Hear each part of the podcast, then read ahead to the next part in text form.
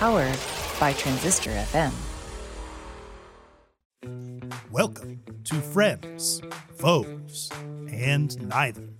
Do not adjust your podcatcher settings, as what you are about to hear is real.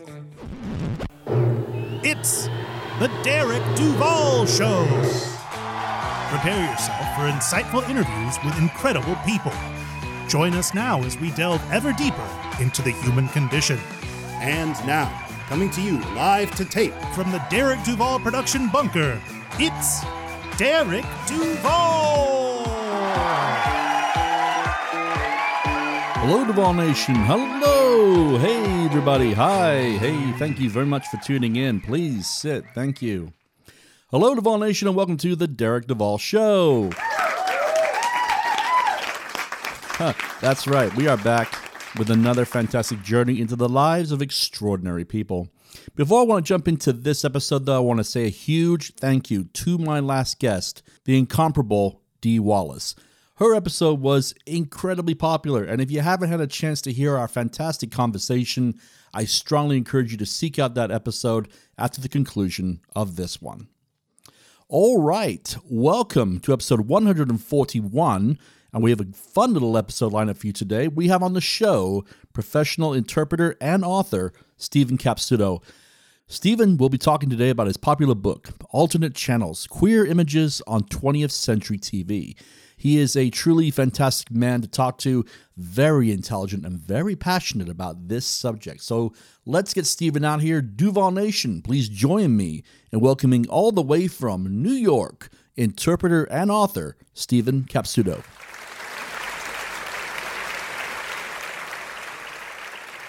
All right, Steven, hello. Welcome to the Derek Duval Show. How is the weather out by you today? It's kind of cold up here in New York. Uh, fortunately, I'm in a well heated apartment and very happy. Nice. So I start my interviews off the same way, and that is how has it been for you to navigate the COVID 19 pandemic up to this point? You know, it hasn't affected my life a whole lot because I'm a freelancer. So I work from home and not a whole lot changed. The only thing was that my partner lives about eight miles away, and the first six months we weren't sure if it was safe to ride the subway. So I was doing a lot of walking, which was good exercise. So that's healthy. So every journey has a beginning. Where were you born? Sure. I was born in Philadelphia, grew up in the southern New Jersey suburbs of Philadelphia. Have learned to talk less Philadelphian since I got to New York because people don't know what the heck I'm talking about if I use Philly terms.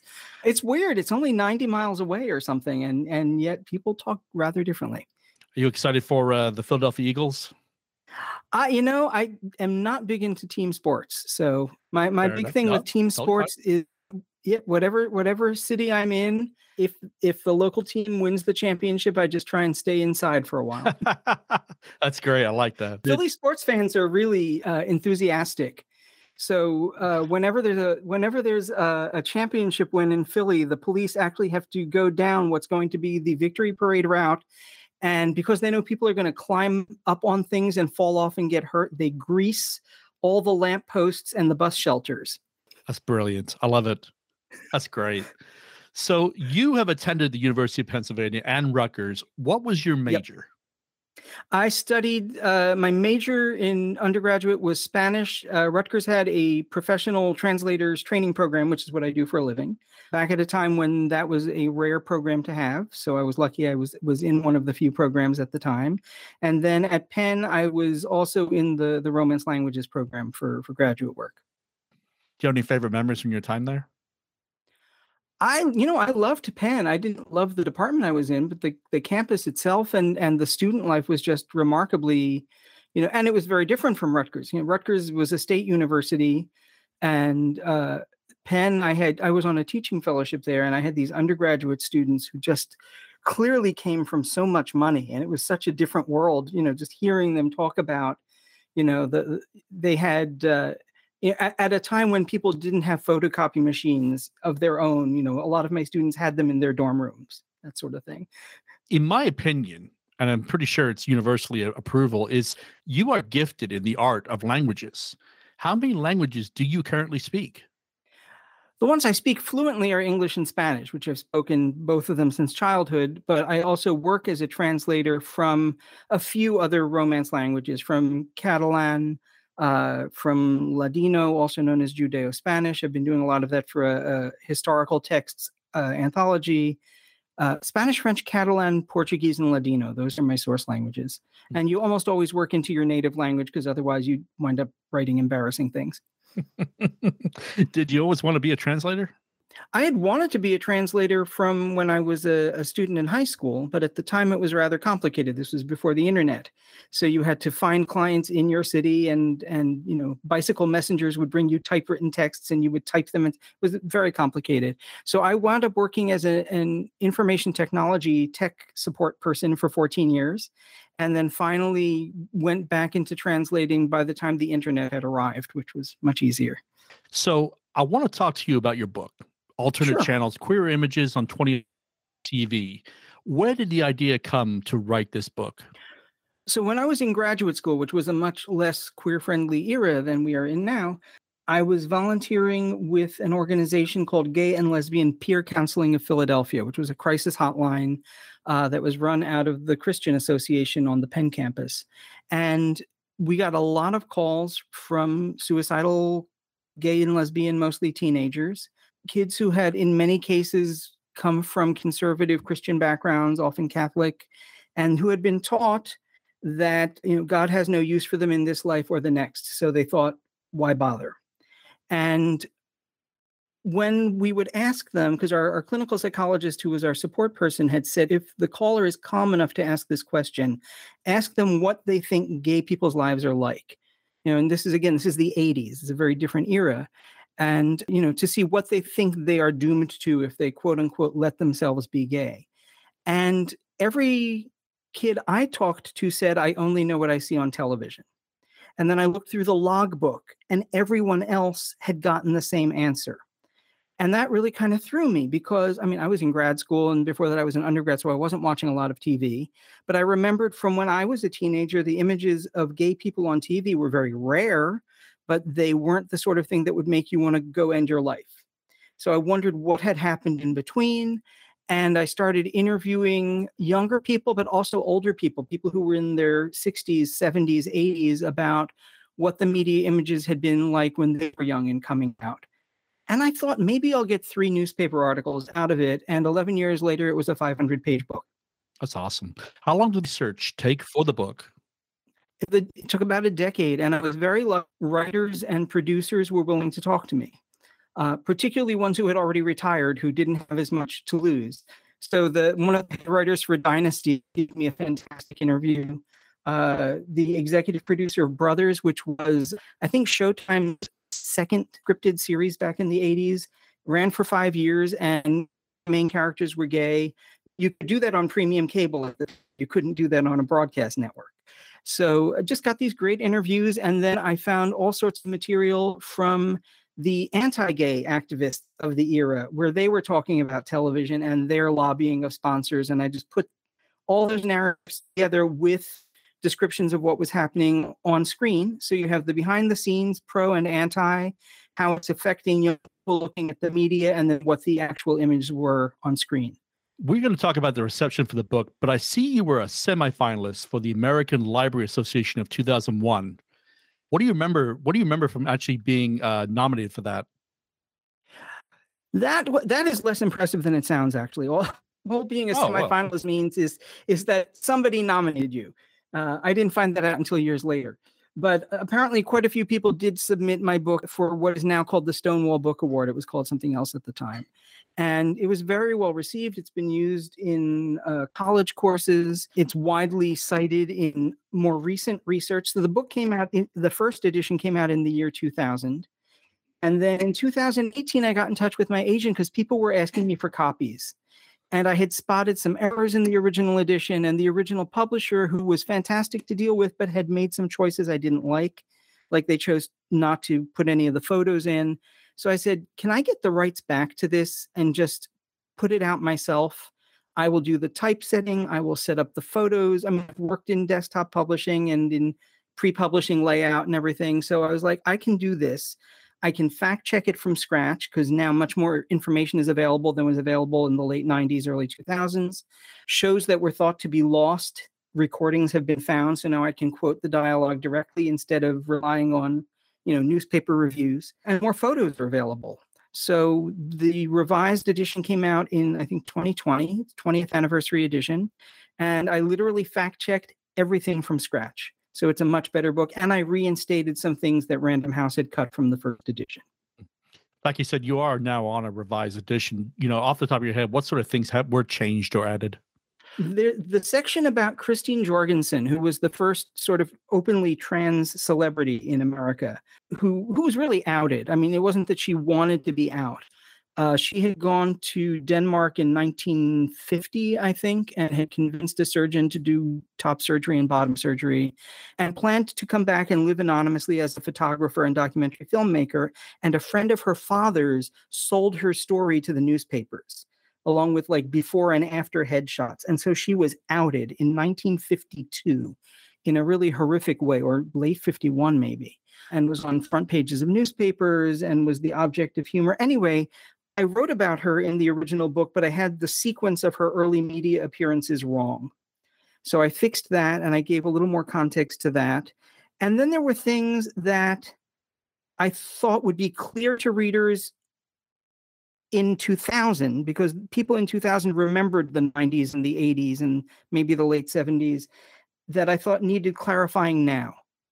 So, for example, Anita Bryant's big anti queer campaign in the late 70s I took it as read in the original edition that people knew that one of the great slanders that the religious right raised about queer people was that supposedly we were child molesters. And that had sort of gone out of fashion. So I added in a clarification that that's what she's talking about. And then after, right after the second edition came out, all this stuff came out of Florida where they're accusing us of being groomers and everything. So that has not died. And again, it's coming out of Florida, which is where she was. Florida has never been great on queer rights, ever. Hmm. I don't see it changing either. Not under the current governor, no. No, no. So, when the original book was released, what was the overall reception to the book like? Very positive, surprisingly so. And in fact, the fellow who at the time was the dean of the Annenberg School of Communication at Penn wrote a book that came out shortly after. And at the time, he said that, that my book was the best resource on this topic at that time. Of course, now more recent things have come out, obviously.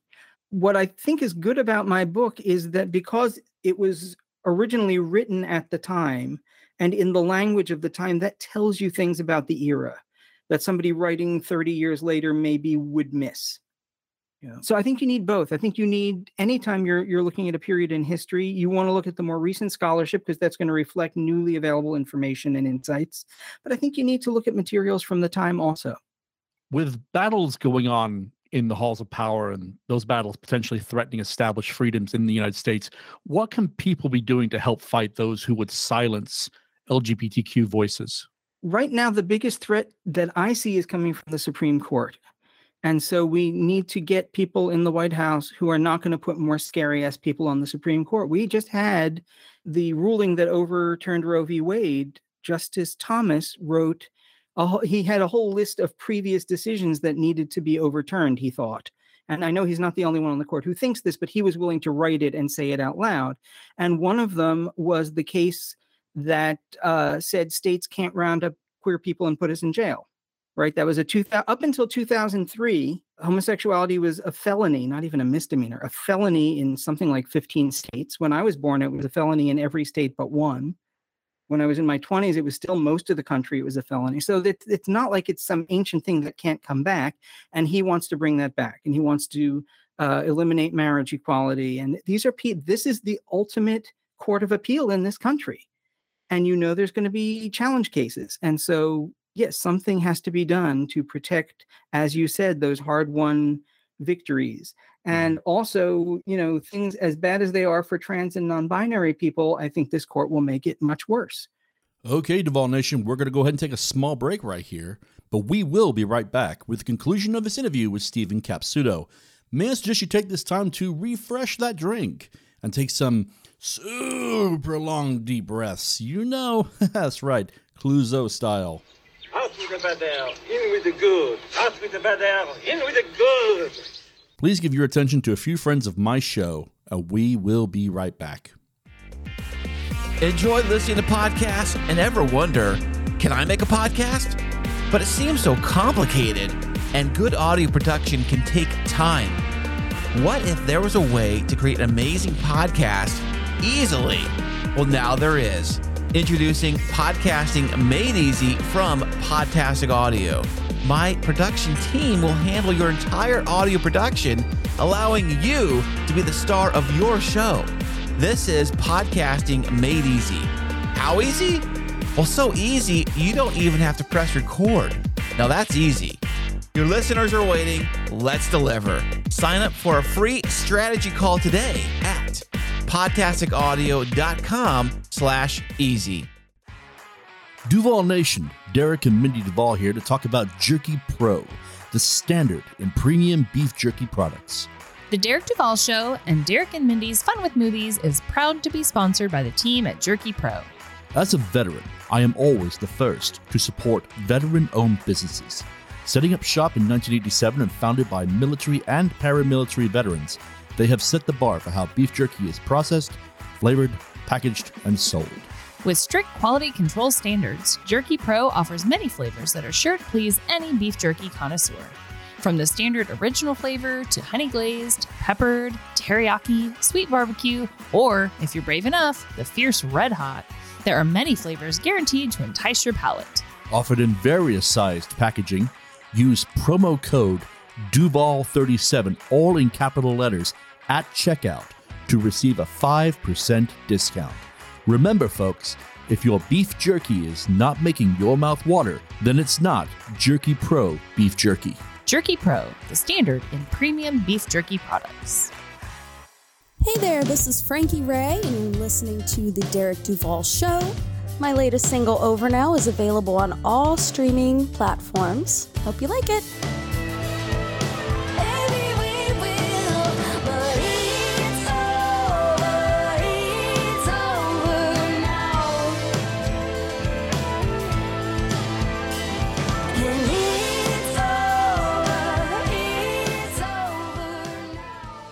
Teachers, do you ever have these feelings or have been told these things?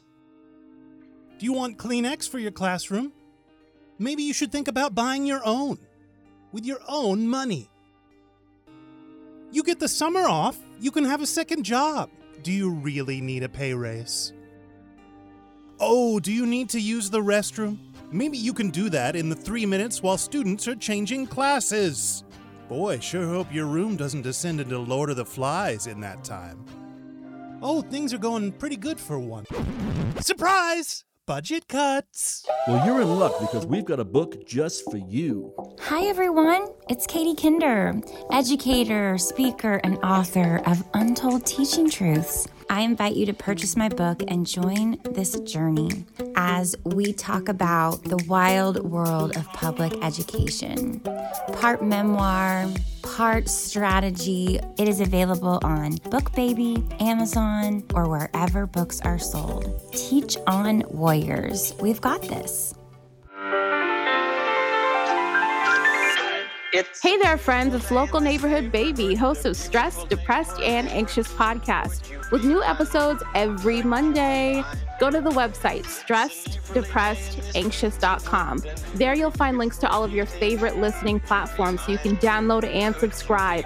The thing is, mental health illnesses make us feel so alone, like we're on this weird island all by ourselves, screaming at the top of our lungs with nobody around to hear us. But the real truth is, you're not alone. I'm there too. On the podcast, I'll take you through all the intricate, intimate details of my very up life. We'll be laughing about it, crying about it, and everything in between. Because the truth is, you know what? It is a beautiful day in the neighborhood. We just can't see it sometimes. But I'm going to be right there with you in the dark. So go to the website, stresseddepressedanxious.com, download, subscribe, interact, come join the fun. I'm here. You're not alone.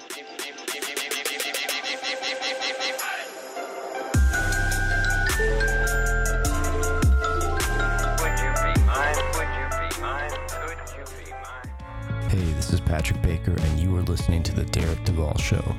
check out my new single available on all major streaming platforms and visit my site at patrickbakermusic.com.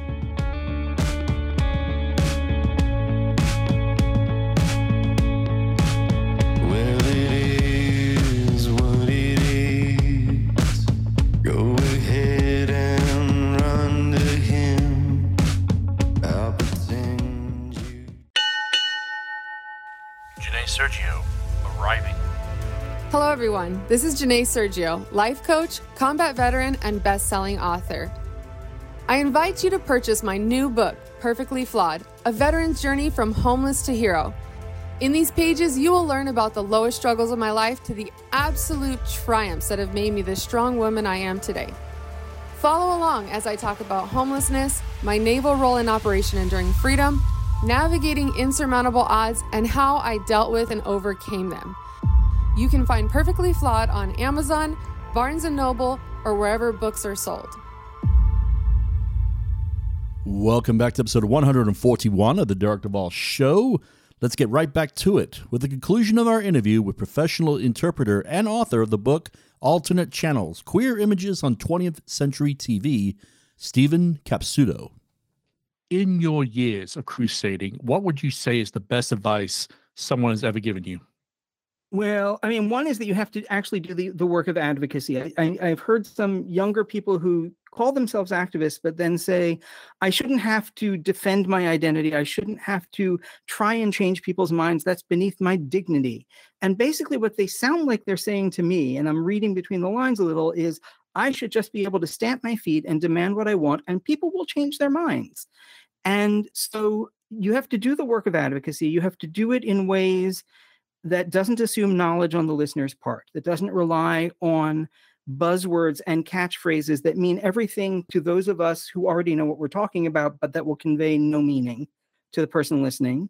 And you have to always tell the truth because I, I see a lot of responding to to uh, straw figure arguments right that that the people arguing against us maybe are making some arguments that are hard to respond to concisely and so rather than actually thinking up ways to respond to them, I see a lot of younger activists pretending that the opposition said something else and they refute an argument that no one is making and claim that. So just be honest about what the other side is saying, be honest about history, be honest about everything.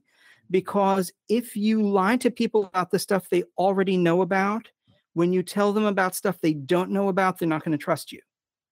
So, mm. patience, tedious answering of ignorant questions in basic terms and always be honest in your responses. So, what's next for you? Well, you know, I work mainly as a translator. So, I'm finishing up the translation of a 500 page history book. And I'm about to start translating a wonderful new stage play from Spain that has gotten rave reviews in Barcelona and is playing now in Madrid. And I can't wait to start on that. Do you have another book in you? You know i i wanted to i had two other three other books that i really wanted to do. And the one that i think is most interesting i don't think i have the patience for but i wish somebody would write it. Uh, i think there is a great book to be written about how the pre 1990 movement for lgb rights and the movement for rights around gender identity merged uh, it was a a slow, difficult, sloppy in some ways merge with people for and against on both sides, and it's a really fascinating story.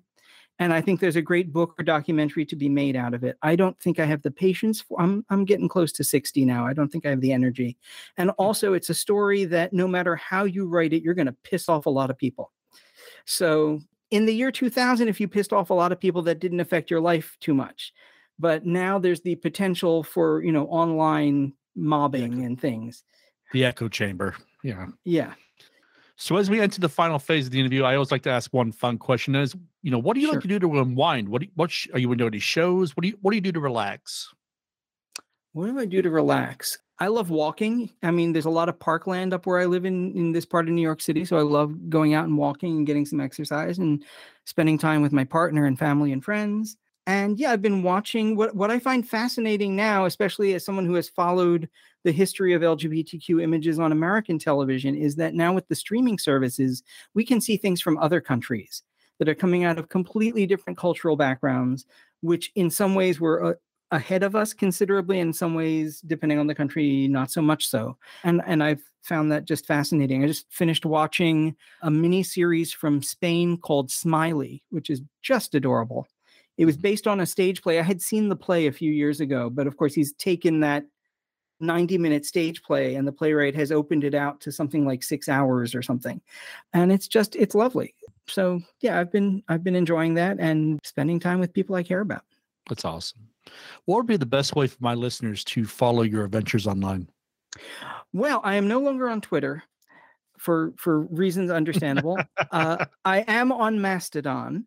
People are on Mastodon or everywhere, anywhere on the Fediverse. I am on techhub.social, and my account, I think, is Steven Capsuto, S T E V E N C A P S U T O.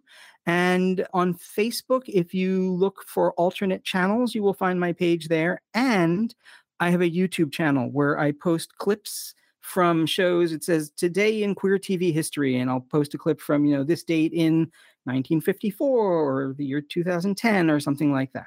So I end my interviews with my favorite question. And the question is this If the sure. entire planet was listening to this broadcast, what would be the one thing you would like to say to the people of Earth? Wow. I don't know. Think about how your actions affect other people. That's it. Uh, the book is Alter Channels Queer Images on 20th Century TV, available on Amazon, Barnes and Noble, or wherever books are sold. Steven, thanks ever so much for taking the time to come on the show today. Thank you so much, Derek. Have a good evening. And just like that, Duval Nation, we come to the end of episode 141.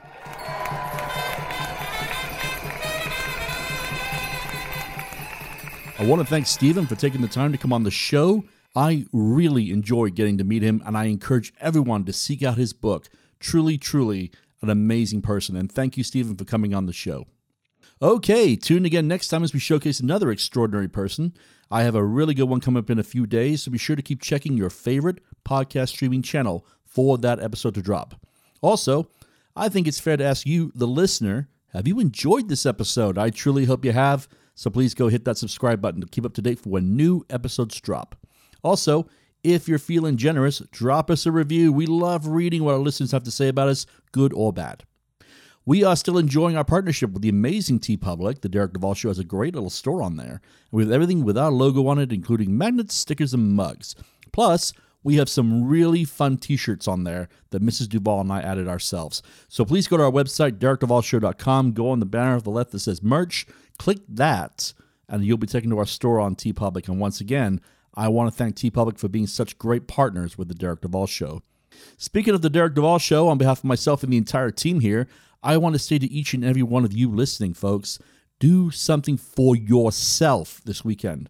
Take a walk, hit the links, go to a ball game, or check out a local band. Some self love is deserved from time to time. No star, God bless, and see you next time, Planet Earth. This has been a recording of The Derek Duval Show, and we thank you for listening. Please go to our website derekduvalshow.com for links to merchandise and to explore past episodes. Please find us on social media on Facebook, Twitter, and Instagram at Derek Duval Show.